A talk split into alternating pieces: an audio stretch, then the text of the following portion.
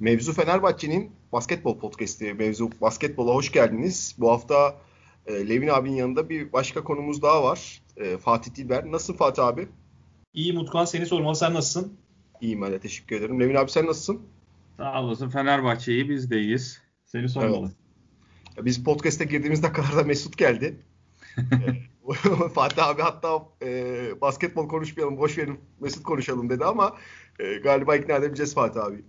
Evet ya ikna edeceksiniz sanırım ya. Valla ben aslında ya bayağı da futbol konuşmuyorum. Bayağı da açığım futbol konuşmaya ama neyse biraz basketbol konuşacağım. Basket takımımız da kazanıyorken. Doğru söylüyorsun. Ee, bu hafta da 2'de 2 yaptık ve üst üste 5. galibiyeti aldık ki bu 2 e, sezon önceki 14 12 maçlık galibiyet serisinden sonra Fenerbahçe'nin yakaladığı en uzun galibiyet serisi. Ee, aynı zamanda 11 çift maç haftasından sonra 2'de 2 yaptık. Ee, ve 5 e, maçlık bir galibiyet serisiyle Fenerbahçe bir anda e, çöpe giden sezondan bambaşka bir noktaya geldi. E, isterseniz e, iki, bu haftaki iki galibiyeti konuşarak başlayalım. Önce e, Baskona karşısında benim beklediğimden çok daha iyi bir basketbol oynarak ki bence çok tehlikeli bir takım Baskona. Sonra da Panathinaikos karşısında çok kolay bir galibiyet. E, abi senle başlayalım. Neler düşünüyorsun bu hafta için? Valla işte Gudur için gelmesiyle her şey e, tersine döndü olumlu anlamda. Yani takım acayip bir hava yakaladı. Hani Olympiakos, Asvel, Kızıl Yıldız e, bu galibiyetlerden sonra şey diyorduk hani tamam 3 maç üst üste kazandık güzel ama hani biraz daha dişimize göre bir takım gelince bakalım ne olacak. O yüzden e, Baskonya maçını ben çok önemsiyordum. Hani yerimizi tam yeni tak yani bu yeni haliyle tam e, seviyemiz nedir görebilmek için e, beklentimin aksine yani rahat geçti. Hatta ilk yarıdan çok e, maça sağlam başladı. Biraz ters düdükler de geldi.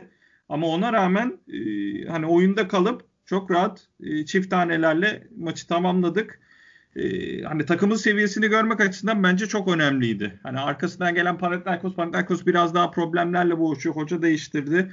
Odet Kataş geldi. Hani o yine o ilk 3 maç seviyesinde belki değerlendirilebilir ama Baskonya buraya CSK'yı devirip gelmişti. Onlar da gerçi zor bir maç oynadı kafa kafaya giden.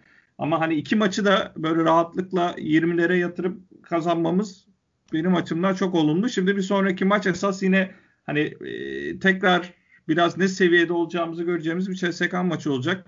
Yani son 5 maçın hikayesinde Fenerbahçe artık e, gözle görülür bir şekilde maçlar hep içeriden, ısrarla içeriden başlıyor. E, boş pozisyonda kalsa da şut kullanmıyor. O mükemmel şutu arıyor. Hani hafta, maç esnasında ben bir iki tweetim vardı öyle. Hani biraz bana e, yavaş yavaş o Obradoviç dönemini hatırlatmaya başladı. O hoca da söyledi zaten o mükemmel şutu arıyoruz diye. Ee, hani maç başlarken ısrarla içeriği kullandıktan sonra hani rakibin de o içeriği önlem almasıyla yavaş yavaş dışarısı bu sefer boş kalmaya başlıyor. O iç dış dengesini çok güzel oturttuktan sonra da yani takım keyif alıyor. Top herkesin eline değiyor. Hani eski maçları hatırlıyorum. Lorenzo getiriyor, getiriyor, getiriyor. Tek başına 20 saniye kullan yani topu kullanıyordu. Bir umursamazlık vardı ama gözle görülür bir şekilde şu an artık top herkese değiyor. Veseli inanılmaz bir pas istasyonu oldu. İç dış dengesi çok iyi oturdu. Buna karşılık senin daha önceden bahsettiğin o savunma tarafında o savunma da daha fazla oturmaya başladı. Ee, Baskonya maçından önemli değişiklik bence De Colo'nun tekrardan hani aramıza katılmasıydı diyebilirim. İnanılmaz istek yani önceki haftalarda da istekliydi. Yüksek rebound, yüksek asist yaptığı maçlar oluyordu. Savunma da istekliydi ama bir türlü skora yansıtamıyordu. Baskonya maçıyla birlikte ki geçen sene de çok fazla oynamasına rağmen Baskonya maçlarını çok seviyor. Ee, Baskonya maçıyla birlikte e, De Colo tekrar aramıza geldi diye düşünüyorum. Hani Guduric geldiğinde mesela ilk transfer ihtiyaç orası mıydı değil miydi diye konuşulurken şu an kadro bilmiyorum ama bana mesela çok şey gözüküyor. Ee, Ahmet'in katkısı, Dekolo'nun tekrar aramıza dönmesi. Hani ben de çok ciddi bir şekilde pozitif etki yarattı. Hani biraz daha ben ya aslında çok da transfere gerek yok mu acaba moduna girdim ama e, bu haftaya oynayacağımız CSK maçı biraz daha belirleyici olacaktır o açıdan. Ben istiyorsan hafiften Fatih'e bırakayım sözü. Tamam. Fatih abi sana söz atmadan önce bir şey soracağım. Baskona maçı öncesi ikiliye almayacak ama Fenerbahçe bir sayıyla maçı kazanacak deseler maça hiç çıkmadan kabul eder miydin? Etmezdim. Oo. Sen o kadar güveniyorsun. Ben baya ben maçı oynamıştım ya. Bana hep onu söyledim yani. O maçı oynadım ben kafamda. Oynamama sebebi şuydu aslında. E, ben pazar gecesi şey maçını izledim. Malaga Baskonya maçını izledim. Cuma akşamı da CSK Baskonya, Baskonya CSK maçını izledim. Yani o iki maçı da izledim. Baskonya'nın ne olduğunu, ne yapacağını, ne yapabileceğini az çok biliyordum. Şimdi Cuma günü uzatmaya uzatmaya gittim ya. Çok maç izliyorum. Kafam karışıyor. CSK maçı uzatmaya gitmişti.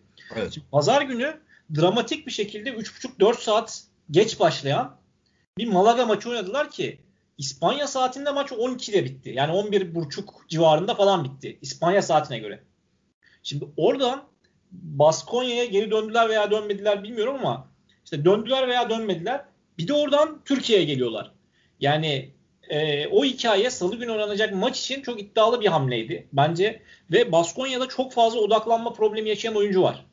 Ben en büyük problemlerinin ne olduğunu düşünüyorum. Odaklanmaya çok şey yapamıyorlar. Ya dönem ya mesela maçı çok kötü oynayıp maçın son 7-8 dakikasını çok iyi oynayan bir Pierre Henry olabiliyor.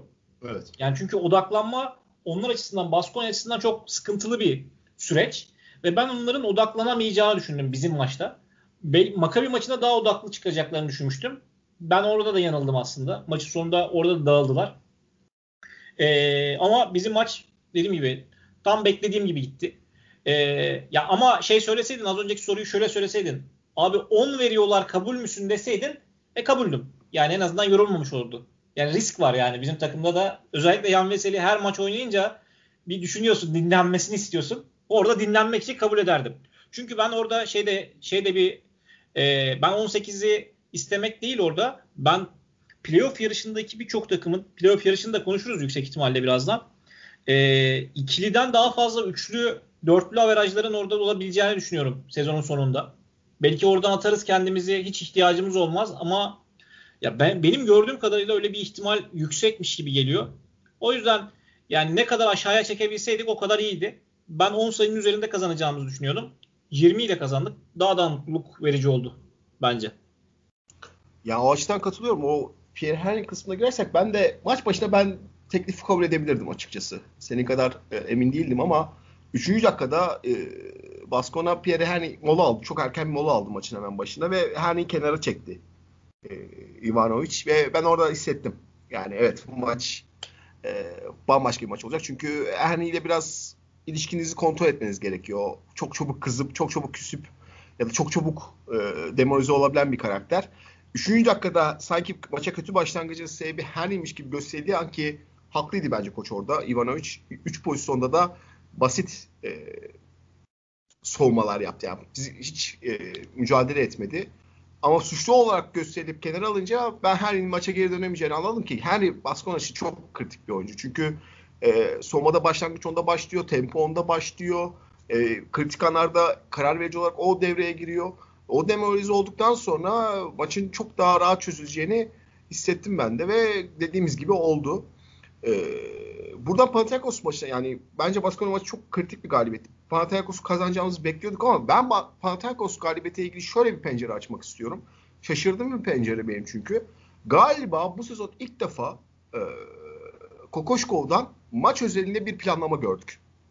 E, tabii küçük küçük şeyler görmüşüz daha daha önce ama bu kadar net e, mesela işte Panathinaikos'un en büyük e, silahı kim? Nedovic.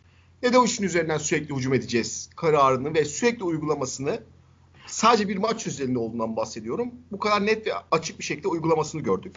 Ya Kukoşkov daha çok kendi planına güvenen ve kendi planını rakip ne olursa olsun uygulamaya çalışan bir koç. En azından e, Avrupa kariyerinin bu bölümüne kadar hep böyle davrandı. Çok e, maç içerisinde hamlelere, küçük o oynamalara pek girmedi. Yapmadı. Hep takımı özelinde düşündü. Ama bu sefer Panathinaikos'ta e, Nedovic üzerinde sürekli e, hücum etmeyi ve Nedovic'i bu şekilde raydan çıkartmaya çalışacak bir planlama yaptı ki e, yani günün sonunda performans açısından çok çok işe yarayan bir plan olduğunu gördük. Sen ne düşünüyorsun abi Panathinaikos galibiyeti hakkında?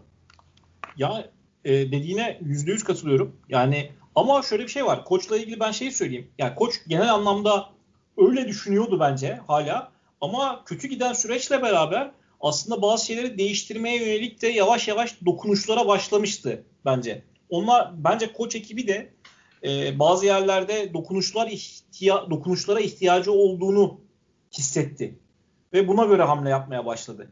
Bence e, en önemli artılardan biri, biri o. Bir de koç şunu söyle, söylüyor basın toplantılarına ara ben girdiğimde e, şey yapıyorum maksimum özenle dinlemeye çalışıyorum. Koçun orada şeyi var. Yani e, gelişiyor. O da yani yeni şeyler görüyoruz. Gelişiyoruz. İşte her şeye bağımlı kalmıyoruz falan diyor. Yani aslında koç da bir taraftan kendini geliştirme yönünde ilerliyor. Yani yeni bir şeyler öğreniyor bence koç da. E, bu da bu avantaj. Yani bir tarafta dezavantajı vardı zaten sezon başında konuşuyorduk. Yani koçun işte Amerika'dan gelip işte oradaki doğruyu burada birebir uygulamaya çalışacağını az çok tahmin ediyorduk. Ama bence biraz daha yavaş yavaş e, esnekleşiyor olması bence çok büyük avantaj. Bence kendisi açısından da çok büyük avantaj. Kariyerinin götüreceği yer açısından da çok büyük avantaj. Yani e, ben o tarafında şeyim yani pozitifim.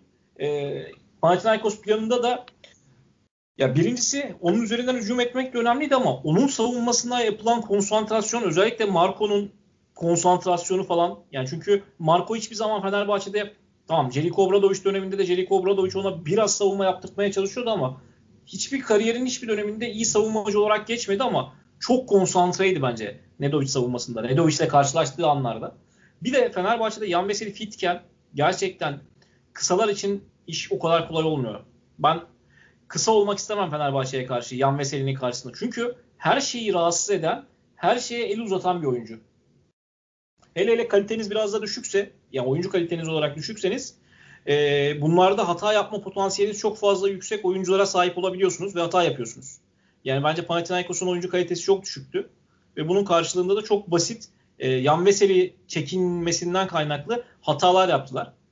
E, ama şey yani günün sonunda e, bence Fenerbahçe açısından çok keyifli galibiyet oldu. Ben sezonun buraya evrilmesindeki yani Marco'nun transferi elbette sezonun buraya evrilmesinin en temel başlangıç noktası olabilir ama bence Kaunas galibiyetinden sonra ben takım takım içerisinde şey oldu. Bir şey olmuş. Yani orada e, anladığım kadarıyla Sertaç Komşuoğlu'nun şey maçından sonra ya çok hiçbir şey olmayacaktır yüksek ihtimalle. Etkisi olmayacak bir maçtan sonra açıklama yapmıştı. Bursa Spor maçından sonra işte takım kendi içinde konuştu. Bundan sonrası için daha umutlu olacağız. İşte daha birlik olacağına dair vesaire gibi bir konuşma geçti ve Bursa Spor maçında bunu gördük falan gibilerinden bir şey söylemişti. Bursa Spor maçı bununla ilgili hiçbir şey değil. Ka- şey kale alınacak bir skor değil. Çünkü Bursa çok kötü durumdaydı. Covid vakalarından dolayı o maçta. Ee, ama hakikaten Fenerbahçeli oyuncular bence kendi aralarında konuşup sezonun e, kalan kısmı için hakikaten ciddi bir efor sarf edip e, ciddi de karakter koymaya başladılar. Geç koydular bu arada. Yani çok ciddi daha erken koymalara ihtiyaçları vardı. E, bir de bunun yanında özellikle bence Fenerbahçeli oyuncular için ya da Fenerbahçe'yi takip edenler için bazı programlarda, bazı işte e, podcastlerde konuşulan bazı oyuncular hakkında konuşulan sözler bence oyuncuları daha motive hale getirmiş olduğunu düşünüyorum ben. Melih'i, Yan'ı. Yani çünkü elinde sonunda bu oyuncular belli çevreleri var ve belli çevrelerinde e, neler konuşulduğunu, neler yapıldığını az çok biliyorlar. Nando'yu, burada Nando'yu atladım az önce. E, az çok biliyorlar. Bence orada ciddi karakter koydular. Nando için de aslında ben Nando'da birkaç haftadır kıpırdama görüyordu ama onu bir türlü şeye yansıtamıyordu. Yani tabelaya yansıtamıyordu. İstiyordu ama yansıtamıyordu. Ama e, her geçen gün Fenerbahçe'de işte kritik şeylerden biri şut ritmi bulmaya başladığınız zaman, oyunu açmaya başladığınız zaman Nando için alan açılıyor. Bir de bunun yanında Ahmet iyi oynamaya başladığı zaman bu sefer perde kalitenizi arttırıyorsunuz. Şimdi perde kalitesi artmaya başladığı andan itibaren Nando için alan açılmaya başlanıyor ve Nando oynamaya başlıyor. Bence Nando'yu Nando'nun oynama evresi biraz böyle oldu. Ee, yani şey söyleyebilirim yani çok keyifli iki tane maç oynadı Fenerbahçe yani şey için yani hem e, Baskonya hem Panathinaikos için ama Panathinaikos maçındaki e, hücum performansı yani Baskonya maçında dönem dönem şey oldu ama Panathinaikos karşısında ya şey gibi ya ben buraya çıktım vuruyorum, dövüyorum ve çıkıyorum. Yani bitti bu maç. Yani üçüncü çeyrek yani ilk yarıda bitti gibi gele, gelebilir ama ya hakikaten üçüncü çeyrekte şey değil. Yani Bayern maçını da biliyoruz biz. Bayern maçının ilk yarısı muhteşem bir Fenerbahçe izledik ilk yarıda. İkinci yarıda hiçbir şey yapmayan bir Fenerbahçe izledik. Ama üçüncü çeyrekte Fenerbahçe vurmaya devam etti. Mesela Valencia maçında da aynıydı. Fenerbahçe çok çok iyi ilk yarıyı oynadı. Üçüncü çeyrekte Valencia'nın dönmesine izin verdi. Tabi burada takımlara karakterleri vesaire işte Panathinaikos'un kalitesi de tartışılabilir ama yani burada direkt üçüncü çeyreğe şey başlamış olması sert başlamış, agresif başlamış işte e, yumruğunu masaya vurarak başlıyor olması çok keyifli bence Fenerbahçe adına. Biraz şey ben de hissettim Panathinaikos maçında özellikle. O hatırlarsınız ikinci çeyreğin başında bir böyle 3 dakika böyle bir maç kilitlenmiş gibiydi ama hissiyat olarak şeydi. Böyle 2008-2019'da o Obradovic'in arka arkaya galibiyet alıp normal sezon liderliğine ulaşan o takım vardı ya. Günün sonunda maçı izliyordun ama hep Fenerbahçe kazanacakmış gibi geliyordu maçı. Ee, Aynen. O tarz bir hissiyat verdi. Levin abi sana e, döneceğim. Dönerken de şunu sorayım. Şimdi 5 maçlık bir değişim var ve işte senle biz ilk podcast yaptığımızda bundan 5 maç öncesiydi ve çok olumsuz şeyler söyledik. Hatırlıyorsun sen de. Ee, geçen hafta gerçi biraz konuştuk ama bence biraz daha açmamız lazım. Çünkü performans olarak bakarsak bugün Twitter'da hatta maç sonrası Twitter'da birçok oyuncunun övüldüğünü görüyoruz. İşte sezonu çok eleştiren Ulnovas'ı, Ahmet'i, e, Lorenzo Brown'u, Dekola işte 3 maçlık kötüydü ama bu maç çift, hafta, çift maç haftasında başka bir performans ortaya koydu. Veseli zaten bambaşka bir yerde. E, ya Pierre'ler, e, işte Gerald Eddy işte sadece şut atabiliyor ki bence hala Euroleague seviyesinde bir topçu değil Gerald Eddy ama sadece şut atabiliyor. Başka hiçbir şey yapmıyor dediğimiz Gerald Eddy bu maç son maçta iki tane blok yaptı. Gibi gibi düşünürsek bir takım olarak ayağa kalkma var ama bunun bir sebebi olmalı. Sen bu e, ayağa kalkmanın başlangıcı olarak ne görüyorsun? Nasıl oldu? Nasıl ilerler? Nasıl bir başlangıç, değişim? Onu sorayım sana. Yani ben hani demin dediğim gibi Gudur için transferi psikolojik olarak çok etkiledi bence takımı. Yani hani orada verilen mesaj hayır biz sezonu bırakmadık. Gayet de devam ediyoruz. Hani NBA'den e, eski oyuncumuzu geri getiriyoruz şeklinde oldu. Hani baktığında mesela Olympiakos'u yendik. Olympiakos'ta e, Printezis yoktu. Papa Nikolaou maç içinde sakatlandı. Asvel buraya çok eksik geldi. En önemli yıldızlarından eksik geldi. Kızıl Yıldız'da e, şey Lloyd yoktu en önemli silahı. Hani orada biraz onları avantaja çevirdik. Hani e, o sendelemeden oraya geçtik ve inanılmaz bir özgüven kazandı. Yani bence burada en önemli şey hani bir anda mesela bireysel performanslar mı çok yukarı çıktı? Hayır. Beraber oynamaktan keyif almaya başladılar. Hani program başında dediğim gibi top herkesin eline değiyor. Şimdi sen bir uzun oyuncu olduğunu düşün. Gardın getiriyor getiriyor topu. İki pas, üç pas yapmadan top potaya gidiyor. E olduğu gibi geri dönüyorsun. E şimdi hücumda top eline değmezse bir uzun oyuncunun savunma istekliliği de bir ucum iki ucum e, sonra aynısını yapmıyor. Ya da rebound alamıyorduk. Yani savunma reboundları alamadığın zaman e, bir daha bir daha verdi mi artık o savunma direncin de düşüyordu. Hani burada en önemli şey bence hücumda herkesin eline top değiyor. Fenerbahçe son 5 maçında hep e, Kızıl Yıldız maçı hariç hep 20 asist üstü. E, son şey maçı 29 asist kariyer yani Fenerbahçe'nin rekoru. Uzunlar artık pas istasyonu haline geldi. Ahmet'in son maç yanılmıyorsam 4 asisti vardı. E, Veseli sürekli e, şeyden foul çizgisine gelip oradan pas dağıtımını yapıyor. Yani Fenerbahçe biraz daha durdurulması zor bir takım haline gelmeye başladı. E, ama bence ana şey, ana sebep top herkesin elinde. Ya bu çok önemli bir şey. Hani basketbol oynayanlar bilirler. Her oyuncu kendini değerli hissediyor. Bir de en önemli şey hoca koç artık doğru beşleri bulmaya başladı. Yani maç başlama beşi, daha sonra rotasyona girildiği zaman mesela aynı anda Lorenzo Brown da Dechampierre girdi mi bir anda savunmanın seviyesi inanılmaz artıyor. Yani e, Lorenzo elini kolunu her yere sokmaya başlıyor. E, Pierre aynı şekilde sezgileri çok kuvvetli. E, savunmada biraz kıpırdadım mı hücumda da işler yerine giriyor. Hani biraz yumurta tavuk gibi. iyi hücum, iyi savunma, iyi savunma, iyi hücumu getiriyor. Ama bence en önemli şey takım hani sahada gözüken inanılmaz keyif alıyor. Çok fazla doğru şutları bulmaya başladılar ve top herkesin eline değiyor. Yani bir takım için bence yani hücumunda en önemli şey topun herkesin eline değmesi. Daha sonrasında o savunmadaki direnci de arttırıyor çünkü. Bu sefer de Kolos'u, Pierre'i herkes kendini yere atmaya başlıyor. Yani mesela Ahmet ya Ahmet hani e, şaşırıyorum Ahmet hani bu böyle kapasiteli olduğunu bilmiyorum. Hayır şey yani hani takım biraz daha oyuncuları yukarı çekmeye başlamış gibi oldu. Mesela Ulanovas, Ulanovas'ın o birebirlerini biz biliyorduk. Hani sezon başında da deniyordu. Bir kere deniyordu, olmuyordu. İkinci de veriyorduk. Olmuyordu. Yani oyunun içine bir türlü giremiyordu. Şimdi Pierre'de, Ulanovas'ta aynı şeyleri, aynı pozisyonları bu sefer çok daha net değerlendirmeye başladılar. Yani işin psikolojik boyutu ve hani sağ üzerindeki boyutu bence benim açımdan böyle. Yani söylediklerinde doğruluk olduğunu kesinlikle katılıyorum ve rollerin işte bir buçuk ay önce göre değiştiği çok açık. Ama ben burada Veseli ayrı pencere açmamız gerektiğini düşünüyorum. Koç da maçtan sonra şöyle bir açıklama yaptı. Yani Veseli'nin en çok gelişen özelliği liderliği tarzı. Dedi ki liderliğin de çok böyle şey bir sürekli konuşmayan çoğu zaman sessiz ama konuştuğu zaman kendini dinlettiren bir liderlik olduğunu söyledi. Bence orada benim meseleden yani bu iki podcast önce de söylemiştim. En çok e, şaşırtan şey Veseli dahi. Bence Veseli her zaman çok değerli bir oyuncuydu. MVP oldu. Fenerbahçe kariyeri bence günün sonunda basketbolu bıraktığında forması asılı olması gereken oyunculardan bir tanesi or- oraya. Bunların hepsine katılıyorum ama hiçbir zaman iyi bir lider değildi. Yani şampiyonluk senesinde de sonraki sezonlarda da CSK maçı, Real maçı hep eleştirildi bu konular hakkında ve liderlik konusunda hiçbir zaman öne çıkan bir oyuncu olmadı. Fenerbahçe başarılıyken de. Ama e, Olympiakos maçının son çeyreğinde işte e, mola aldıktan sonra Kokoşkov işte gidip bence oturmayıp Kokoşkov'un yanına gidip bir şeyler konuşması aslında bence bir şeylerin değişiminin başlangıcıydı ki e, ya bu saha içindeki basketbolun değişimine dair dediklerine hepsine katılıyorum daha demin de söylediğim gibi. Çok daha tempolu oynayan bir takım, çok daha e, topu paylaşan bir takım, soğumada bence çok daha keskinleşen bir takım. Veseli'nin soğumada getirdikleri zaten bahsediyoruz. Bunların hepsine katılıyorum ama psikolojik olarak çökmüş o takımı, lidersiz takımı, bence çok büyük bir lider problemi vardı Fenerbahçe'nin. Ayağa kaldıran ve her şeyi değiştiren oyuncu Veseli ve yani ben iki gün önce, üç gün önce tweet attım. Bence MVP sezonundan daha özel bir sezon oynuyor.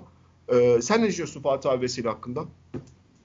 Ya ben şimdi geriliyorum Veseli ile ilgili konuşurken. Çünkü ben biraz ağzı şey bir insanım. Bir şeyi övdüğüm zaman çok fazla uzun sürmüyor e, iyi oynaması.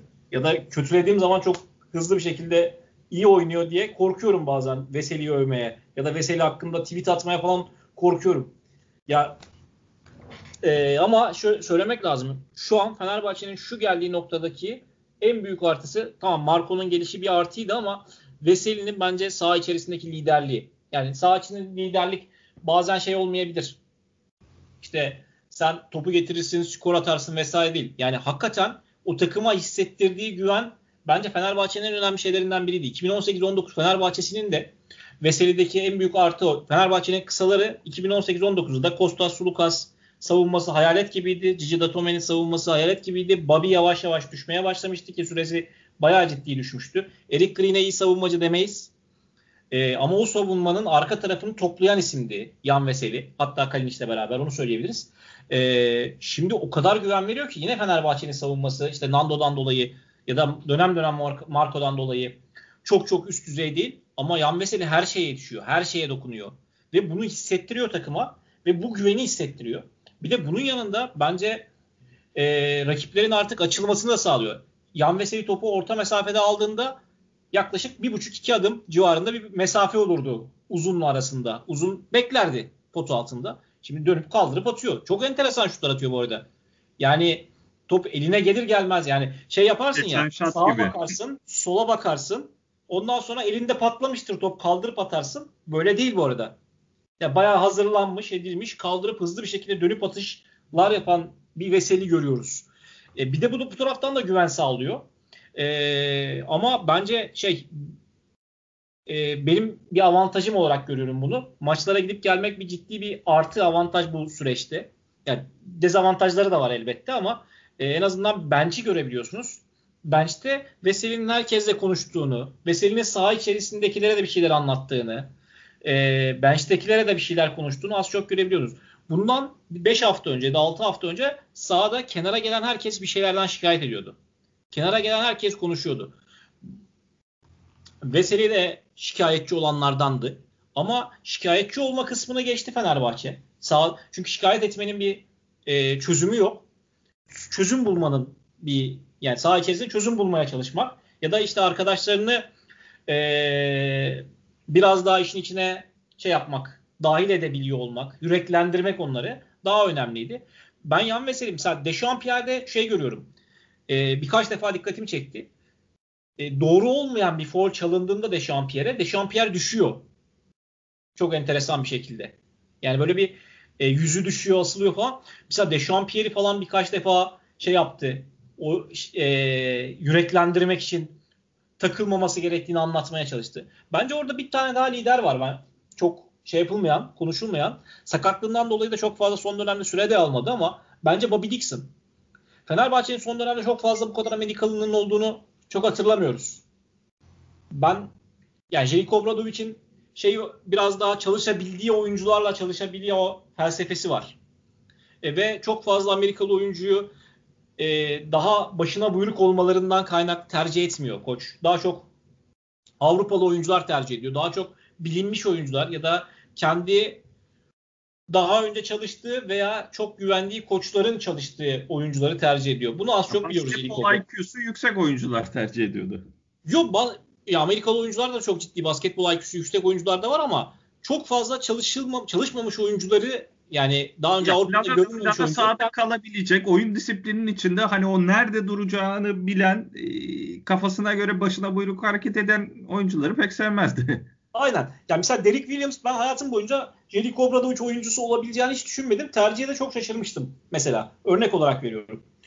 Ee, ama bu bu kadar Amerikalı'nın olduğu bir takımda Bobby Dixon'ın bence rolü çok kritik hale geldi. Bobby Dixon hemen hemen her pozisyonda diğer Amerikalı oyuncularla baya şey e, konuşma konuşuyor. Baya bir şeyler anlatıyor. İşte Johnny, Johnny girdiğinde 3 dakikalık süresi var ama 3 dakikada Johnny'ye konuşuyor. Gerald Eddy'ye konuşuyor. Dechampierre'e konuşuyor.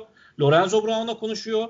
Yani hakikaten orada Fenerbahçe'nin bence Zalgiris maçı Fenerbahçe açısından bazen kötü mağlubiyetler iyi şeyler doğurur dediklerimiz noktalardan biriydi. Bence Zalgiris maçından sonra belki soyunma odasında olmuştur. Belki şeyde olmuştur. İşte e, Kaunas'tan döndükten sonra olmuştur ama bence Fenerbahçe'deki oyuncuların ciddi kendi aralarında konuştuğunu ve bazı oyuncuların da ciddi sorumluluklar almaya karar verdiklerini düşünüyorum. Yan Veseli de bunlardan biri. Yan Veseli bu arada hakikaten şimdi yazın çok fazla yazılıp çizildi ve birçok yerde de hala yani şeyde kadar şeye kadar Aralık ayının sonuna kadar ya bundan sonra yazılacağını zannetmiyorum. Yani herhalde önümüzdeki yıl içinde Barcelona yazmazlar diye düşünüyorum ya da söylemezler diye düşünüyorum. Yan Veseli'nin Türkiye'de çok mutlu. Yazın Barcelona yazıldığında da çok mutluydu ben çok rahattım yani. Herkes Barcelona'ya gidecekmiş yan vesile diyordu. Yo ben gitmez diyordum. Mesela o, o rahatlığa sahibim. Ben hala o rahatlığa sahibim. Çünkü çok seviyor burayı. Türkiye'yi çok seviyor. Bulunduğu ortamı çok seviyor. Ailesi burayı çok seviyor. Yani e, bu kadar sevildiği, bu kadar e, değer görüldüğü bir yerde yani iyi de para kazanıyor. Bunu da kabul edelim. E, ki yani en yakın arkadaşlarından biri eşinin, kardeşinin eşi Çapar Kapa Fenerbahçe kulübünde çalışmaya başladı. Yani Yan Veseli'nin bundan sonraki hikayesinde bence Fenerbahçe'de e, devam etmek olacaktır. Yani kontratı devam ediyor. Eyvallah. Ama bence Fenerbahçe ya bu Yan Veseli'yle kontratı uzatırsınız zaten. Yani bu Yan Veseli'yi gördükten sonra bir, birkaç yıl daha devam etsin dersiniz Yan Veseli. Ee, Orada bir araya yüzden... gireyim abi. Bu yazın orta sonu galiba ee, bir Türkiye'den çalışan bir genel menajerde konuşuyordum ve yani basketbol konuşuyorduk. Başka basketbol dünyasını konuşuyorduk. O sırada senin söylediğin gibi Barcelona iddiaları Veseli için çoktu. E, o da şey demişti yani Veseli o sakatlıklardan sonra e, overpaid'e döndü ve kimse o kontratı vermez. O yüzden Fenerbahçe'den ayrılmaz demişti. E, ve bence de doğruydu söyledikleri. Yani sezon bu noktasına kadar son 5 haftaya geldiğimiz sezon bölüme kadar e, sakatlıktan dönen Veseli üzerine konuştu. Overpaid'ti. Yani fazla bir para ödeniyordu. Hak ettiğinden fazla para ödeniyordu Veseli'ye.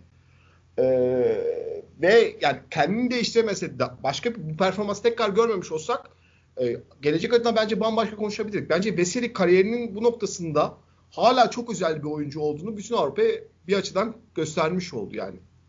Bir ufak ekleme yapayım Veseli hakkında. Yani Veseli buraya ilk geldiğinde NBA'den geldiğinde hani YouTube'daki NBA videolarını izleyin. Hani serbest atışları falan değdiremiyordu. Biraz alay konusu oluyordu. Veseli ilk başlarda çok iyi. Uydoh'la birlikte inanılmaz iyi bir pota altı savunucusuydu. Sonra zaman içerisinde kısaların karşısında nasıl durabildiğini gösterdi. E, şu yani bugün gelinen noktada hücumda pas istasyonu orta mesafesini ekledi. Yani gözümüzün önünde sürekli sürekli sürekli hala bir şeyler katılıyor ve en önemlisi Utkan senin dediğin gibi yani artık o liderlik vasfını da şey yapmaya başladı. Yani bir oyuncu için şu çok zordur. Senelerde beraber oynadığın o EuroLeague şampiyonluğunu gördüğün kadro dağılıyor. E, geriye bir tek sen kalıyorsun. Hani oyuncu ister istemez psikolojik olarak moralman çökebilir. Yani herkes gitti bir ben kaldım ama tekrardan e, yukarıya çıkması psikolojik olarak moralman ve artı yani bu sene o orta mesafeyi eklemesi pas dağıtım istasyonu olması hücumda, çeşitlendirmesi. Yani, hakikaten ben bu kadarını beklemiyordum şahsen. Ben bunu bekliyordum bu arada. Levent önce onu söyleyeyim. Yani yazın eğer Fenerbahçe gerçekten bir yerlere gelecekse Nando'nun şu son iki haftaki performansı ve Yan Veseli'nin ya belki tamam bunu beklemiyordum. Önce onu söyleyeyim. Bu kadarını beklemiyordum. Ama bunun bir tık altı performansını bekliyordum Yan Veseli'den.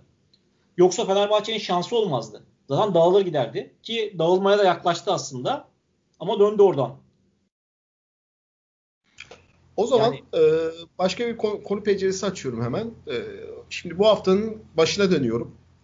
Bir anda iki maç çift maç hafta öncesi Bartel'in e, Covid sebebiyle e, kadrodan çıkarıldığını duyduk. Ki e, yani iki tane önemli maç oynuyorsun. Fenerbahçe iki, ikide bir bile yapsa bence playoff ümitleri açısından e, çok zor bir konuma gidecekti. O kadar kritikti bu hafta. 2'de 2 bambaşka bir seviyeye çıkardı çünkü geleceğe dair ümitleri. E, ve Bartel gibi e, hali hazırda 4 numarada senin tek opsiyonu gözüken pozisyon şey açısından söylüyorum. E, opsiyonun bir anda gitti ve e, ortaya bir kahraman çıktı. Yani bu haftanın kahramanı olarak bahsediyorum. Ahmet. E, buna hatta yanına bence Ulanovas da katabiliriz. E, genel olarak e, Ahmet'in bu performansı çıkışı size ne düşündürdü? Levin, Levin abi sen de devam Peki tamam ben başlayayım. Yani e, takım içindeki o rollerin biraz daha netleşmesiyle alakalı bence. Hani Bartel yok 4 numara mesela zaman zaman Edi 4 numara oynuyor zaman zaman Pierre 4 numara oynuyor. Hani biraz hocanın şeyle alakalı ne zaman tempo yapacağız ne zaman savunma yapacağız onunla alakalı ama e, Ahmet'ten aslında geçtiğimiz dönemlerde de hani böyle kıvılcımlar görüyorduk ama arkası gelmiyordu. Ya basit çok kolay faal problemine giriyordu. Ama hani benim fikrim dediğim gibi takımın biraz şey yapması. Yani takım e, yükselince biraz da o da yükseliyor. E, aynı şey hani Ulanovas'ta da geçer. Pierre Pierre de inanılmaz bir performans gösteriyor. Hani e, Ahmet'in performansı dilerim e, kalıcı olur. Yani e, Bartel bilmiyorum haftaya olacak CSK maçında olur mu? Ee, hani çok fazla pozitif konuşmak için biraz erken olabilir. Ee, kolay foul yapmazsa, savunmada biraz daha sağlam e, durabilirse yani hücumdaki katkısı özellikle çok beklemediğim Rex'le. Hani onun onun da mesela kendine tarz bir şeyi var. E, perdelemeye geldi ya yani top elindeyken kısa oyuncuya verecek gibi fake atıp potaya devrilip smaçla bitirdiği pozisyonları var. Yani Fenerbahçe'de biraz herkesin o kendine has e, tarz o oyun şeyleri oluşmaya başladı. Hani ben Ahmet için biraz erken konuşmak. E, çünkü Bartel girdi geldi döndükten sonra yine süreleri muhtemelen kısalacaktır. Ama şu çok önemli. Hani bir oyuncunun iki oyuncunun eksikliğinde onu ikame eden oyuncunun hani sanki sürekli böyle uzun süreler alıyormuş gibi kaldığı onun bıraktığı yerden devam edebilmesi çok önemli bir şey. Hani nasıl Veseli'nin top performansını görüyoruz. Ahmet'in de şu iki maçta Fenerbahçe kariyerindeki belki top performansı diyebiliriz. Bilmiyorum Fatih ne der? Ya ben Ahmet için şey söyleyeceğim. Ahmet de benim en çok rahatsız olduğum oyunculardan biriydi. Yani bu sezon özelinde. Çünkü şöyleydi. Yani çok fazla Fenerbahçe saha içerisinde şikayet ediyor bu oyuncular. Yani işler iyi gitmediğinde. Ahmet de özellikle bunlara çok fazla takılan oyunculardan biriydi. Yani saha içerisinde özellikle hakemlere karşı, hakemlerin kararlarına karşı çok fazla takılıyordu. Ve o kararlarla beraber hangi maçtı yanlış hatırlamıyorsam kim kim maçı olabilir yanlışım yoksa. Yanlış bir karar verdi hakem. Ahmet ard arda iki tane foul verdi, yaptı. Şimdi hakemin kararına takıldığın ve kaldığın zaman kaybedip gidiyorsun. Ee, bence hala bir hafta önceye dönelim. Kızıldız maçı. Kızıldız maçında Ahmet yanlış hatırlamıyorsam 5 veya 6 dakika sahada kaldı. Ve yanlışım yoksa 3 veya 4 foul alarak kenara geldi. Yani çok ileri gitmedik aslında. Çok geri gitmedik. Yani sadece bir hafta önceye gittik. Ee, ama geçtiğimiz iki maçta hem Baskonya maçında hem Panathinaikos maçında bence Fenerbahçe açısından çok bayağı müspet hareketler yaptı ve Ahmet şeydi de sürekli e, topu atlayan, sürekli mücadele eden ve vazgeçmeyen bir oyuncunun noktasındaydı. Şimdi Ahmet'in diğer basketbolculardan ayıran özelliklerinden, temel özelliklerinden biri de şimdi Yan Veseli'yi nasıl anlatıyorsunuz? Çok spektaküler, atlet, orta mesafede atıyor artık. İşte e, top dağıtabiliyor falan diye anlatıyorsunuz. Çok doğru örnek olmayabilirdim ama Nando De Colo çok daha farklı özel bir oyuncu falan. Ahmet'in çok fazla özelliği yok. Ahmet potu altında e, geniş bir oyuncu, alan kaplayabilen bir oyuncu. Ve bunun yanında da aslında hücum özellikleri yüksek bir oyuncu. Aslında kullanılabilen, yani sırtı dönük hücumu kullanılabilen bir oyuncu. Ve e, pot altında bitirebilen bir oyuncu. Yani aslında parmak hassasiyeti biraz daha iyi bir oyuncu. Hücum ribandı da kovalıyor. Hücum ribandı da kovalıyor. Şimdi Ahmet'in mücadele etmekten başka ya da istemekten başka şansı yok bence. Bazı bazen bazı oyuncuların bunu yapıyor olması lazım. Bence Ahmet'in de bunu kabul ediyor olması gerekiyor. Ahmet'in başka şeylere takılmıyor olması gerekiyor. Ahmet'in oyuna takılıyor olması gerekiyor. Yap, oynadığı oyuna takılıyor olması gerekiyor. Bence Ahmet en azından şunu belki de görmüştür. Yani önümüzde geçmiş dönemde görmüştür veya belki menajeriyle konuşmuştur ya da başka bir şeyle konuşmuştur. Ya da başka akra tanıdığı babasıyla işte arkadaşlarıyla, dostlarıyla konuşmuştur ve bence bir karar vermiştir. Yani ümit ettiğim nokta bu bu arada. Ee, ben Fenerbahçe'de oynamak istiyor muyum? Yoksa bundan sonraki kariyerimde aslında şu ya yarım sezonluk hikayemden ben başka bir Euroleague takımı çıkartabilir miyim? Bence çıkartamaz. Türkiye'de belki işte o an yatırım yapan yüksek para harcayan bir kulüpten kontrat alabilir ama Fenerbahçe'den önümüzdeki yıl için alabilir miyim? Sorusu soru işareti Ahmet için. Ve bence Ahmet orada bir doğru karar vererek bazı şeylere takılmadan basketbol oynamayı tercih etti. Bence bu doğru bir karardı kendisi açısından. Ama bunu süreklilik haline getirebilecek mi? Ahmet'teki en büyük sorun bu.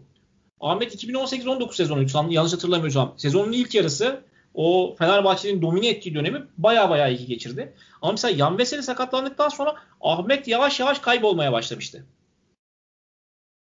Sonra Geoffrey Loven de sakatlandı falan gibi. Sezon çok enteresan noktaya gitti ama mesela Ahmet orada yavaş yavaş kaybolmaya başlamıştı. Ahmet'in biraz daha güvenli bir uzunla beraber oynarsa ya Yan Veseli bu kadar şey oynarken onun yanına kendini monte ediyor olması ve mücadeleden vazgeçmiyor olması da gerekiyor.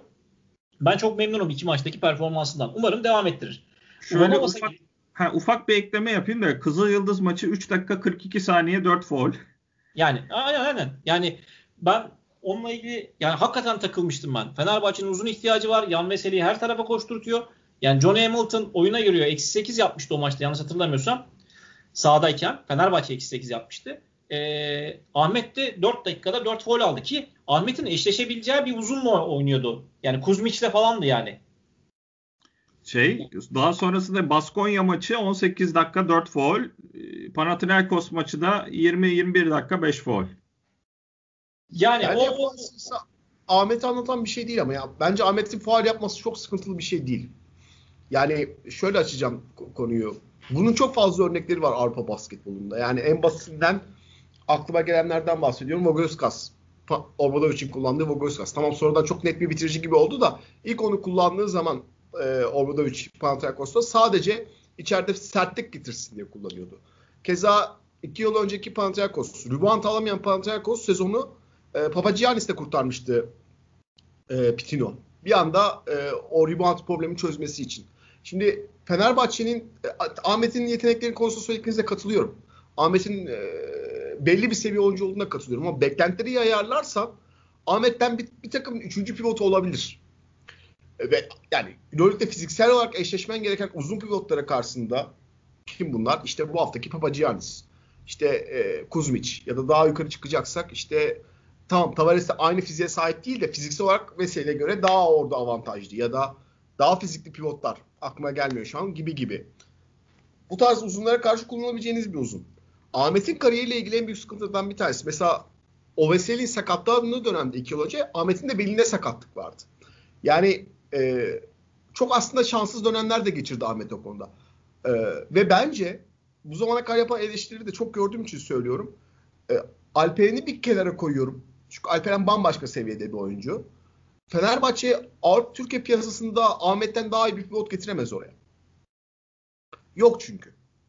Katılıyorum. Ee, o, o sebeple Alperen'i getirebilir misin? Ben Alperen konusunda piyasanın söylediği kadar şey, net şeyler duymuyorum. Hatta benim duyduğum Alperen'in buradan gideceği direkt yer NBA. Yani en azından menajeri böyle bir şey istiyor. Ee, ne olur ne olmaz o başka bir dönemin konusu ama Alperen gelmiyorsa Ahmet'ten başka bir seçeneğimiz yok. Ve bu seçeneği iyi değerlendirmek açısından evet e, Ahmet'in e, özgüven problemi var. Ahmet'in oyun devamlılığı problemi var. Ben Ahmet'i Pertanyel'deki ilk antrenmanda izlediğimde basketbolcu olamayacağını, işte Ramazanlar vardı hatırlarsınız eski Ümit Milli takım oyuncuları. Onlar gibi bir kariyer olacağını sadece fiziğiyle işte Gaziantep'tir, e, başka yerlerde dolaşacağını düşünmüştüm.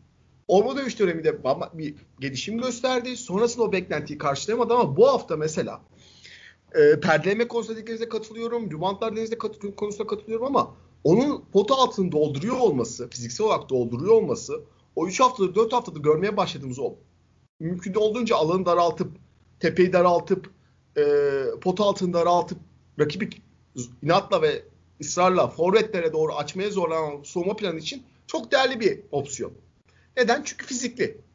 Neden? Çünkü oraya girdiği zaman tamam belki faal yapar, belki yanlış bir faal yapar, belki basket faale sebep olur ama acı verdirterek o sayıyı arttırır.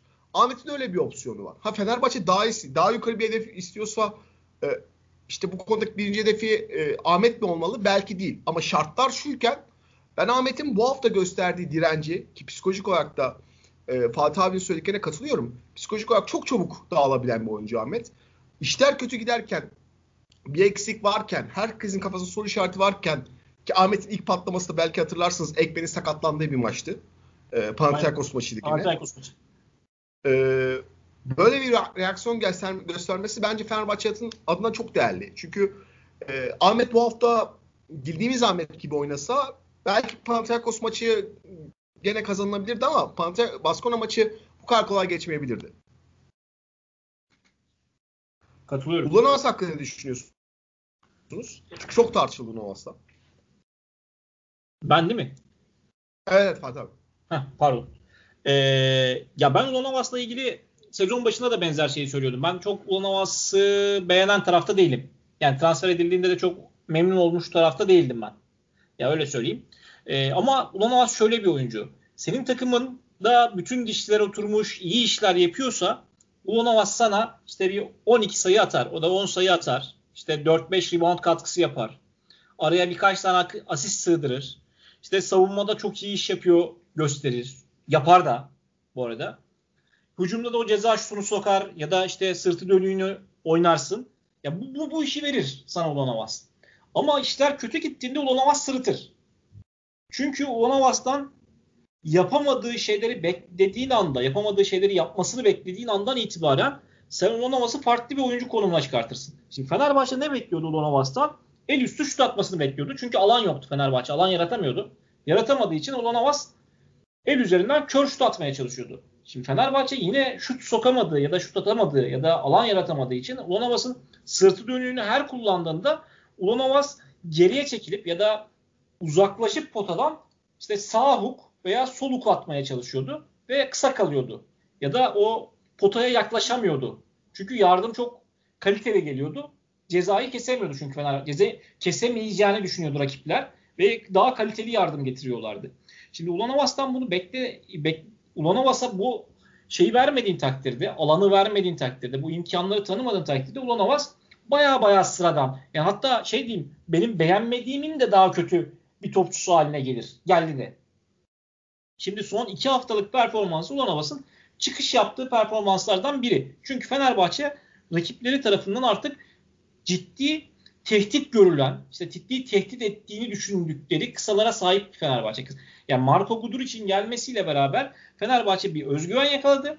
Bir de şut performansı, ya şu an istatistikler gene önümde yok ama e, hem Baskonya maçında hem de e, Bayern maçında yüksek yüzdeyle dış şut attığını söyleyebilirim. Yanlış hatırlamıyorsam eğer. Ee, Panathinaikos maçı %60'ın üstüydü yanılmıyorsam. Yani ben, ya ben öyle hatırlıyorum. Ben de benzer şeyi hatırlıyorum. Ee, ama şey yani bu bu bence Fenerbahçe açısından, açısından ciddi bir artı. Ee, şu an baktım Baskonya maçı %53'müş. Panathinaikos maçı da %62 ile. Ya şimdi sen bu alanı yaratıyorsan kendine, bu alanı yaratabiliyorsan zaten e, Ulanovas'a da o hem sırtı dönük hücumunu oynatabileceğin hem de şut sokturtabileceğin çok ne kadar güvenilir şutu soru işareti ama yani e, bir şey ortam yaratabiliyorsun. Bu sefer Ulanovas daha soru işaretsiz çünkü Bu sefer oyuncuda da şey özgüven problemi yaşıyorsun ve savunmada ve hücumda özgüven problemi yaşıyorsun. Ve kendini sorgulamaya başlıyorsun. Bu sefer daha özgüvenli oynamaya başladı. Savunmada daha agresif oldu, daha sert oldu. Ben Ulanovas'ın şu iki maçlık performansı çok sezon ölçüsü olacağını düşünmemekle beraber e, mutlu edici olduğunu düşünüyorum. Çok ufak bir ekleme yapayım. Ee, Ulanovas sezon başında 30 dakika ortalamalarla oynuyordu. Yani sezon başındaki planlamada Fenerbahçe'nin ana oyuncusuydu. Ama şu an geldiğimiz noktada 14-15 dakika ortalamalarla oynuyor ki biraz daha e, şeye dönmüş durumda. Nasıl derler? E, biraz daha hani rol oyuncusu olmaya var. Yani ana sorumludan biraz daha e, daha ya, düşük profil bir sorumluluk almaya başladı. Hani şöyle bir bakıyorum da bir tek sezonun ilk maçı Kızıl Yıldız maçında bir 11 verimliliği var. Ondan sonra ilk defa son Panathinaikos maçında 18 verimlilik. Onun haricinde hiç çift tane verimliliği yok. Yani Baskonya maçında da çok şey de değildi. Hani sen e, iki maç dedin ama e, Ulanovas için fazla pozitif şeyler konuşmak için hani bence tek maç biraz şey olabilir. Erken ben olabilir. maçındaki performansından memnunum bu arada ya. Efendim? Baskonya maçındaki performansından memnunum. Beni hiç rahatsız etmedi. Mesela Kızılyıldız maçında rahatsız etti beni. Soğumada yani özellikle sayı... çok kritik hamleleri vardı Baskonya maçında. Efendim? Baskonya maçında pozisyon bilgisi açısından çok önemli hamleleri vardı bence. bence özellikle de... Bartel'in olmadığı noktada o arkada Vesel'in e, yukarı çıkmasında yaşanan defeklikleri kapatmak için de çok böyle yardım sormasında çok önemli hamleler yaptı olması bence Baskonya maçında. Yani şunu unutmamak lazım. Bir de hayatında ilk defa ülkesi dışına çıkıyor. Hani şubedeki çalışan arkadaşımız İlker'den de öğrendiğimiz kadarıyla hani biraz daha içine kapanık, çok böyle herkesle haşır neşir olmayı, çok şakalaşmayı sevmeyen yani biraz adaptasyon önemli bir şey. Kolay bir şey değil. Hani önceki podcastlerle konuşmuştuk Utkan söylemiştin. Hani insan şehir değiştirirken bile adapte olma, olana kadar vakit geçiyor. Hani bugün Bartel'le Ulanovas ilk defa ülkelerinin dışına çıkıyorlar. İşte Gerald, e, Hamilton, Pierre ilk defa Euroleague oynuyorlar. Yani biraz da onların adaptasyonuyla geçti. Ama hani bence vakit ayıracaksak Pierre e, biraz daha konuşulmayı hak ediyor gibi. Pierre'i geçen hafta konuştuktan konuştuğumuz için şimdi Doğru. tekrar girebiliriz. Ya ben onun aslında ilgili şunu söylüyor, söyleyeceğim. Ee, çok e, adaptasyon hakkında doğru bir şey söyledim bence abi. Ben Fatih abi belki hatırlar. 3 Fenerbahçe'nin Real Madrid playoff serisi ikinci maçı. Ee, işte Fenerbahçe yüze vurmuş Real Madrid ve işte ben Kaniç maçın yıldızı ama hatırlarsınız ilk sezon Kaniç yerden yere vuruluyordu. Özellikle bonservis verilmesi sebebiyle ve işte koça e, işte bütün sezon eleştirdiler e, tarzında bir soru sordum ve koç e, anam babamın beni bu kadar azarlamamıştır. O kadar sert bir şekilde beni azarlamıştı Obradovic. E, kim eleştiriyor mu demişti ya? Evet kim eleştiriyor siz ne bilirsiniz demişti. E, evet, o kadar evet. açık ve net dille konuşmuştu ve yani ben yerinden oynayamamıştım. Sen de arkada ee, Fatih abi var o eleştiriyor ki. e, eleştiriyordum hatırlıyorum. E, evet. Neyse e, Kalinic ondan sonra bambaşka bir kariyere doğru ilerledi. Şimdi Onanavas içinde konuşacaksak bence Onanavas normal sezon topçusu değil. Yani e, bence playoff için değerli bir topçu. Yani tabii kalırsak onu konuşacağız birazdan da. Playoff'ta işler fiziksele geldiği zaman e, Eddie'yi sahaya atamayacağız. Ben söyleyeyim. Ben at, attığımız dakikalar e, sıkıntılı dakikalar olacak. Gene bence Melih'i sahaya attığımız dakikalar sıkıntılı dakikalar olacak. Çünkü e, orada artık her şey fiziksellikle bitiyor playoff'ta. İstediğimiz kadar basketbolun teknik taktik kısmını konuşalım meşhur Zalgiris Fenerbahçe playoff serisinin 3. maçını hatırlayın. Yani sahada basketbol yoktu. Sadece sahada bir savaş vardı. Herkes kim kimi yıldırabilirse vardı. Playoff'ta EuroLeague'de 1-8 eşleşmeleri dışında genellikle böyle oluyor. Yani kim kimi yıldırabilirse oluyor. Ve Ulanovas gibi oyuncular yılmıyor. Bence iş playoff'a kalacaksa işte daha ilerisine gidecekse ya da işte ligde final serisi oynanacaksa Ulanovas'ın değeri orada ortaya çıkacak. Ulanovas gibi bir oyuncu yıldıramazsınız. Çünkü kariyerin boyunca hep o sertlikle oynamış. O sertliğe alışmış. O sertliği uygulamış bir oyuncu. Keza pozisyon bilgisi olarak. Olan Aslan pozisyon benim tahmin ettiğimden daha kötü savunma yapıyor bu sene. Onu söylemem lazım. Bence hücumdaki performanstan daha çok sıkıntılı kısmı savunmada çok yavaş kaldığı pozisyonlar oldu. Birebir de vurup geçen savunmacılar oldu. Ben onun havası Zalgiris'te hiç böyle tek driplikle geçilip gidildiğini hatırlamıyorum. Belki işte Fener buradaki olduğu gibi her maçını izlememizden kaynaklı bir şey. E, daha odaklı maçları izliyorduk. E, ama e, günün sonunda playoff'a kalırsa Fenerbahçe iş sertlik göstermeye geldiğinde ya da sertlik almaya geldiğinde Ulanovas değerli bir parça olacağını gösterecek bence. O açıdan e, normal sezonda yukarı çıkar, aşağı iner, beklentilerin altında kalır, 3 tane şut sokar. Çok değerli değil. E, çok da önemli değil daha doğrusu. Ama playoff'ta iyi bir Ulanovas bence Fenerbahçe'nin o sertlik göstermesi gereken dakikalarda özellikle ön alanı düşünürsek çünkü yani açık konuşalım ne Dekolo ne Guduric. E, bence Lorenzo da sert bir oyuncu değil. Akıllı, elleri uzun ama sert bir e, oyuncu değil. E, o açıdan bir e, sorumluluk alabilirmiş gibi geliyor bana. Bu Hazır o zaman bu kadar playoff dedim ben. E, playoff şansını konuşayım. Ekleyeyim mi Ulanovas'la ilgili küçük bir şey? Sen çok doğru yerde de, temas ettin ama şimdi playoff'a değdin de ya playoff'ta daha farklılık yaratacağını söyledin ama playoff geçtiğimiz sezonlarda Fenerbahçe çok erken playoff'a kalıyordu ve rahat ediyordu. Herhangi bir playoff'a kalacak mı kalmayacak mı soru işareti olmayacaktı ama ee, playoff'un kalma hikayesinde bence Fenerbahçe'nin Ulanovas'ın o fiziksel e, katkısına çok fazla ihtiyacı olacağını düşünüyorum. Daha erken ihtiyacı olacak Fenerbahçe'nin. Şimdi playoff noktasına konuşurken zaten fikstürden geleceğizdir diye düşünüyorum. O son 8 hafta Fenerbahçe'nin çok fazla olan havasa ihtiyacı olacağı haftamış gibi haftalarmış gibi geliyor. Evet çünkü yani e, çok keskinleşiyor fikstür. Yani açık konuşalım. Şimdi zaten fikstür her şeyi açıklıyor. 5 galibiyet çok değerli ama 5 galibiyetin hepsi de playoff altında olan yani şu an hala hazırda ilk 8'in dışında olan takımlar karşısına geldi.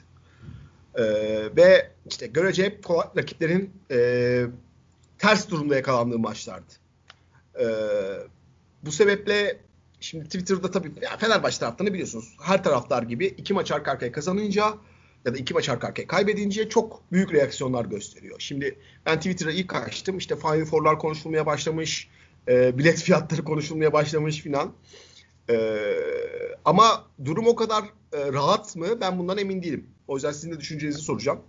E, Levin abiyle başlayalım. Levin abi sen ne düşünüyorsun Fenerbahçe'nin sezon geri kalanındaki playoff şansı hakkında? Yani Baskonya maçı öncesinde ben hala e, olmaz diyen tarafım daha ağır basıyordu.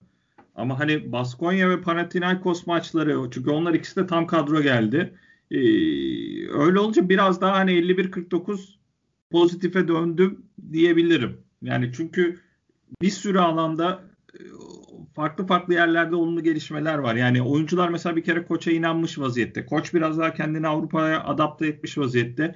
Ama hani hep diyoruz ya ya şu maç çok belirleyici olacak. İşte Baskonya maçı orada seviyemizi göreceğiz. Hani bu hafta CSK deplasmanına gidiyoruz. Barcelona'ya yenilmiş bir CSK'ya gideceğiz.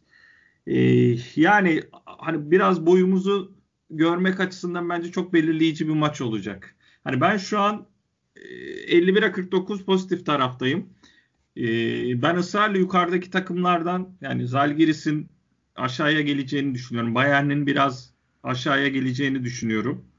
Ee, hani orada 8. ya da 7. sıradan ben en azından kalabileceğimizi düşünüyorum.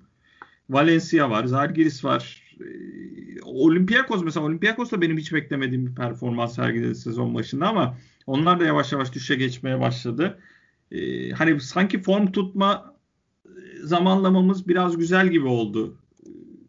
O yüzden şu CSK maçı çok belirleyici oldu. Yani kaybede, kaybetmek olası sonuç. Ama hani nasıl kaybettiğin de çok önemli. Çünkü kaybederken de mesaj verebilirsin.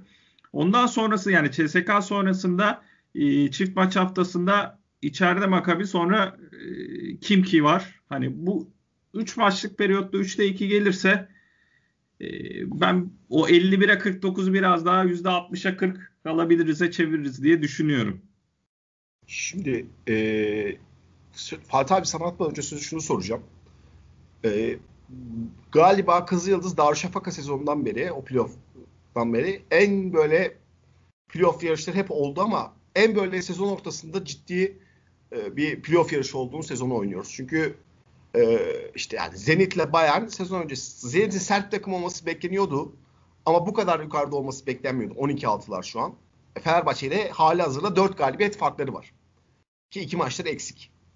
Ee, Keza işte Bayern 12-8. Zalgiris bence o kadronun ederinden fazla oynuyor. Ama yani her şeyi toplarsak e, Baskona'yı da dahil ediyorum. Baskona, Maccabi'yi de dahil ediyorum. 13 takım e, işte Zenit'ten alıyorum. 4'ten 13'e kadar her takımın playoff yapabileceği şu an hali hazırda bir durum var. Ve e, bu takımlar içerisinde çok değerli. Bence Fenerbahçe'nin kadrosunun yetenek açısından daha önde olan takımlar da var. Hali hazırda bunu düşündürüyor. E, sen ne düşünüyorsun bu playoff yarışı hakkında?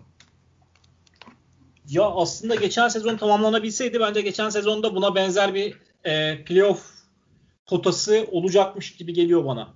Yani e, tamamlanamamasından dolayı Doğru. böyle böyle şey yapamadık. Dar, dediğin gibi hakikaten Darüşşafaka Kızılyıldız sezonundan bu yana en şey sezonlardan biri olacak gibi duruyor.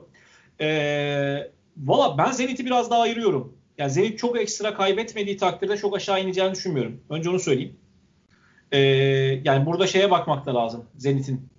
E, bu iki tane iç sahada oynayacağı e, erteleme maçına da bakmak lazım. Panathinaikos'u yeneceklerdir yüksek ihtimalle. Çünkü daha işlerine gelecek tarzda. Ama mesela Milano maçı ne olacak orada? Ya Milano'yu iç sahada kaybedecekler mi? Bir de bence mesela Anadolu Efes maçı ne olacak? Bence onların hikayesinde eğer e, Anadolu Efes'i Anadolu Efes işte fikstürlerini şu an önünde açık baktım. Anadolu Efes, Real Madrid, e, işte Baskon ya iç sahayı kapattıkları takdirde, CSK vesaire yendikleri takdirde bence onlar kendilerini ilk dörde bile atabilirler. Çünkü çok fazla kazandılar deplasmanda. Yani Z deplasman maçları da çok fazla kalmadı. 6 deplasmanları var önünde. Yani kalan Zenit'in mi? Zenit'in 6 deplasmanı kaldı şu anda. 8 iç sahası var. 2 de erteleme maçı. 12 saha 6 deplasmanları var. Yani Ama şöyle bir şey var. Şimdi bu hafta içeride Efes'te oynuyorlar. Sonra üst üste 4 deplasman. Yok arada bir tane Panathinaikos'ları var ama ama üst üste 4 deplasmandan şeye denk geliyor. Ee, araya denk geliyor. Yani öyle söyleyeyim. Yani hmm. o bir haftalık bir araya denk geliyor. Yani üst üste 4 deplasman olarak kabul etmeyebiliriz onu. Ama kaybetmeye başladığın takdirde hikayen hakikaten üst üste 4 deplasman olur. Ama deplasmanda bir tane daha maç kazandıkları takdirde hikaye çok farklı. Çünkü çok kazandılar deplasmanda. Hiç bu kadar Zenit'in tamam ben Utkan'ın dediği yüzde yüzü katılıyorum. Yani Zenit'in sezon başında sert takım olacağına hepimiz söylüyorduk. Ben mesela Zenit'e şey diyordum. Zenit şey gibi bir takım. Yani sezonu böyle 20 hafta, 22 hafta ya da 26 hafta ya bu Zenit de ağza ne kadar tat bıraktı deyip son 8 haftada playoff'a veda edecek takım görüyordum. Ve sezonu da şey dedim Zenit için 12. falan bitirdiler. Ya ben bunu söyledim bak. Bu cümleyi kurmuş bir insanım. Ama şu anda ilk 4 hesabı yapıyorum Zenit için. Yani ilk 4 için çok ciddi atay. Milano ile beraber bence. Mesela Anadolu Efes'in oradaki hikayesi daha zor bir hikaye. Ee, bence Fenerbahçe'nin hikayesi ya önündeki 4 maçın 3'ü bence çok kritik. Yani Makabi'ye kesinlikle kaybetmemesi gerekiyor. Yani olmazsa olmaz Makabi bence kazanması gereken maçlardan biri. Yani 4'te 3 yaparken kazanması gereken maçlardan biri. E, çünkü Makabi arkada bir şey yakalayabilir miyim peşinde koşuyor. Bir hikaye yakalayabilir miyim? Bunu zorlayacak. Bunu denemeye çalışacak. Bayern deplasmanında deneyecek, Milano deplasmanında deneyecek, Jalgiris deplasmanında deneyecek, Zenit deplasmanında deneyecek. Yani Makabi'nin de fikstürü böyle aslında. İç sahayı kazanmaya çalışacak ama Makabi'nin maçları bitirememe gibi durumu var. Bir tane maç bitirdi bu sezon hatırlarsanız. Yanlışım yoksa. Jalgiris sağ olsun. Efendim? Wilbeck'in sağ olsun bir tane bitirebildiler sadece. Aynen. Wilbeck'in sağ olsun sadece bir tane maç bitirdiler. Jalgiris maçı. Maçın ilk yarısında maçı bitirdiler. Ama geri kalan tüm maçlarda maçın sonuna kadar iki takım da maçın içindeydi. Yani Baskonya maçını biraz daha ayırabiliriz burada. Ya da Alba maçını biraz ayırabiliriz. Ama geri kalanda hep takımlar, rakipler hep maçın içindelerdi. Hep maçın sonunu oynamaya çalıştılar. Hep maçın sonunu kaybettiler. Anadolu Efes'i kaybettiler. E, Bayern'i kaybettiler. Kim ki kazandılar arada bir tane arada. İçeride Olympiakos'a verdiler. İçeride Olympiakos. Hep maçın sonunu verdiler. Milano'ya maçın sonunu verdiler. Yani çok maç verdiler maç sonunda. Olympiakos'a iç sahada, e, deplasmanda maç sonunda son topta kaybettiler falan gibi bir sürü hikayeleri var. Ee, ama onları inandırmamak lazım. Onların da son inanmaya çalışmaları olacak bence bu. O yüzden orada vurmak gerekiyor. Bence Makabi'nin şeyine, kafasına. Ya bence tarz olarak bize rahat gelecek Makabi diye düşünüyorum. Emin değilim. Çünkü çok e, bireyselliği oynayabilen çok yetenekli oyuncuları var. Yani performansları çok enteresan noktaya çıkabiliyor o yetenekli oyuncuların. Bir de sonrasındaki son 8 haftamız bence çok enteresan. Yani son 8 haftanın şöyle bakıyorum 5 deplasman, ha pardon son 10 hafta ya da Sayamadım ya. Son 9 haftanın 5'i deplasman, 4'ü iç saha fikstürümüz var. Anadolu Efes iç sahasıyla başlayan Milano Asvel Valencia deplasmanları Jalgiris iç saha, Olympiakos Bayern deplasmanlarıyla devam eden Barcelona ve Real'le bitirdiğimiz fikstürümüz.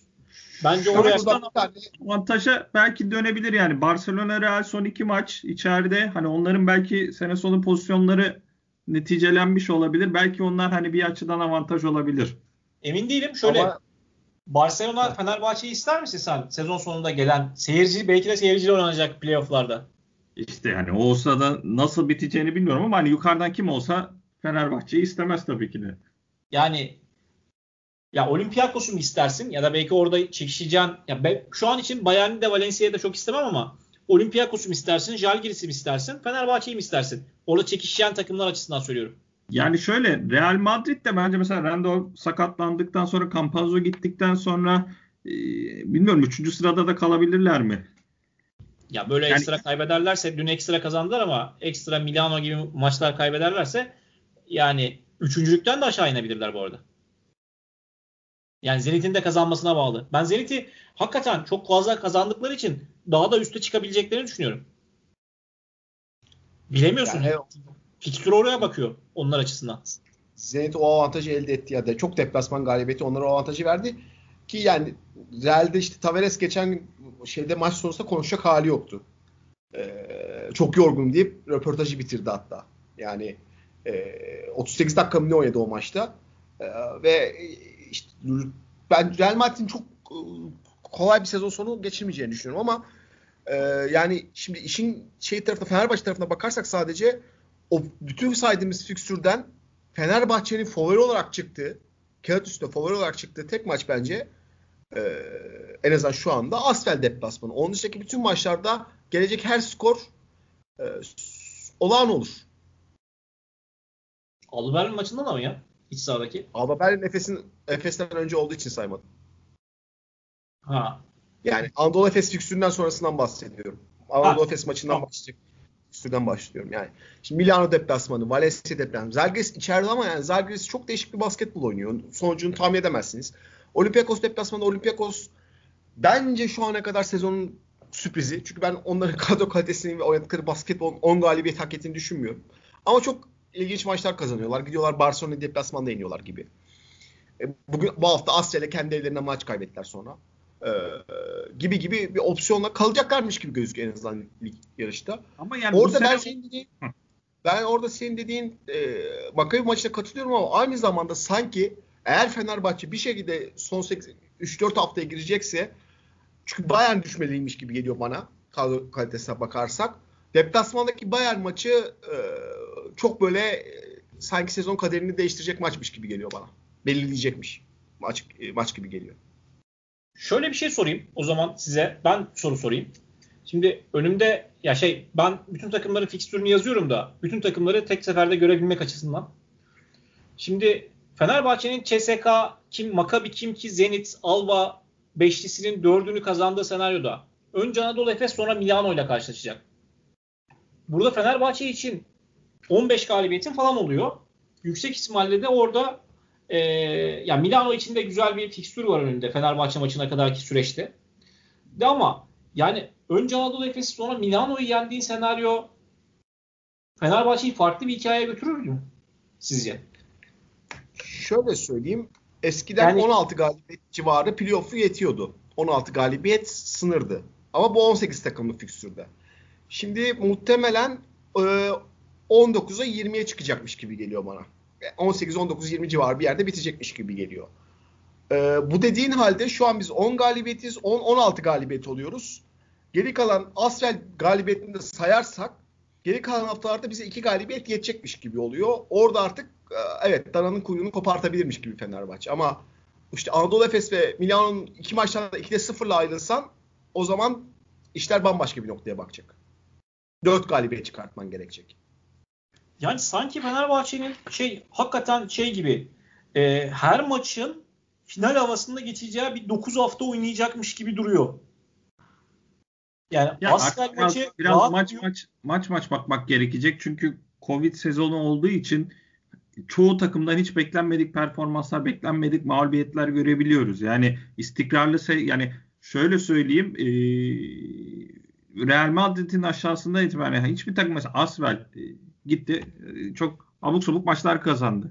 Yani ya kim ki haricinde yani 4 ile 17 arası takımlar hepsi çok abuk subuk maçlar kaybettiği de oldu, kazandığı da oldu. Şimdi bilmiyorsun ki iki maç sonra Allah korusun Veseli Covid olsa 2-3 maç kaçırsa hikaye bambaşka yöne gidecek. Yani o yüzden biraz daha bence maç maç önümüze bakmak lazım.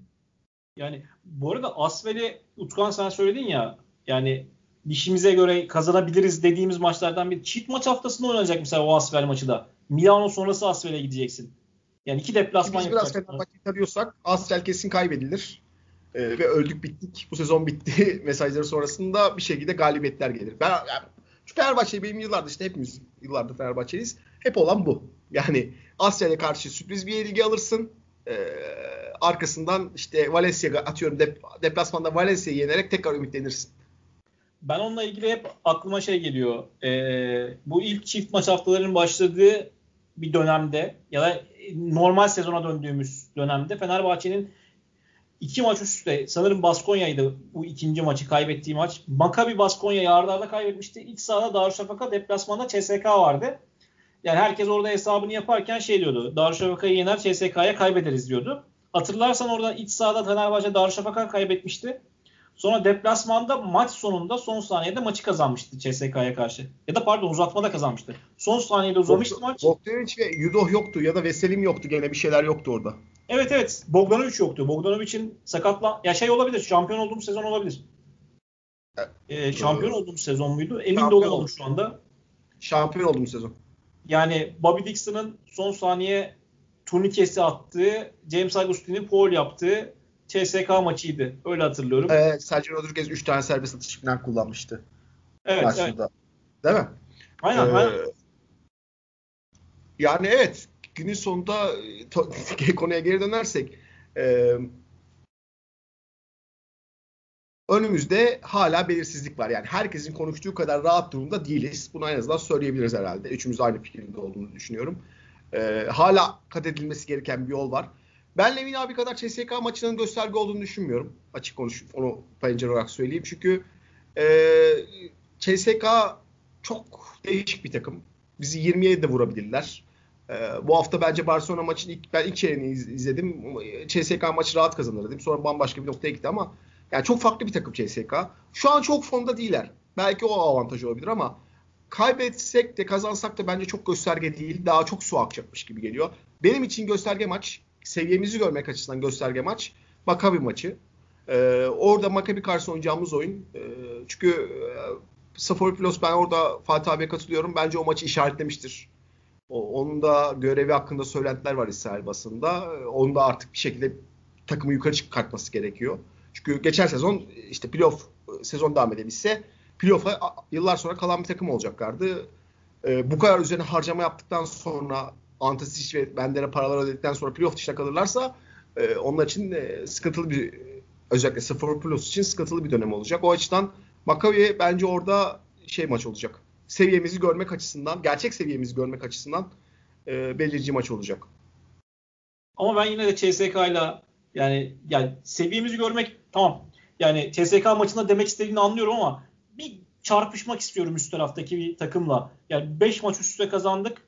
Ya şeyi görmek istiyorum. Ya da daha doğrusu şey söyleyeyim. Biz 5 maç öncesi Jalgiris'ten 40 yiyen, Alba'dan 30 yiyen, daha ilk çeyreklerde maç kaybeden bir takımı gördük. Ya da Real Madrid'de Barcelona'da 3. dakikada maçların bittiğini gördük.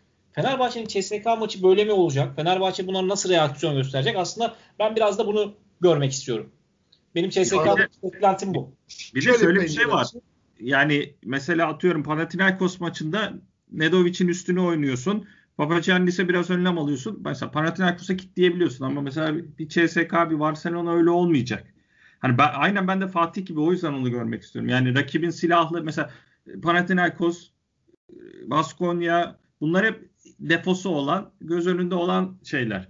Veya CSK senin defolarını çok daha iyi e, görüp ona göre hücum edebilecek bir takım. Yani ben o gerçek seviyemizi görmek açısından CSK maçı çok faydalı olacak diye düşünüyorum aynı şekilde. Ben de bunun playoff'ta bir etkisi olmayacağını düşündüm. Yani playoff'taki durum açısından çok göster. Yani playoff'a kalırsak tabii.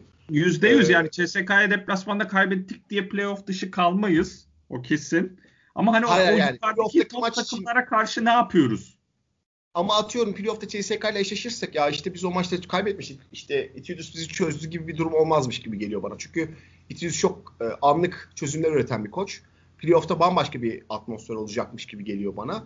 E, ama yani şunu söyleyeyim eğer CSK maçından olur da bir galibiyetle ayrılabilirse Fenerbahçe bence sadece playoff değil işte bir şekilde 6 mı olur, 7 mi olur, 8 mi olur havasına girebilir. Çünkü işte CSK dahil arka arka 6 tane galibiyetle gelmiş oluyorsun o zaman. O, o, da, o ekstra yani, galibiyet işte. O orada artık oyuncuların özgüveni de değişir. Zaten şu an değişmiş durumda. Ee, ama Makabi karşısına başka bir özgüvenle çıkar. Bence keşke Kimki'de koç kovulmasaydı.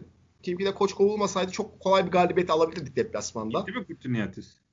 Gitti. Ee, evet gitti.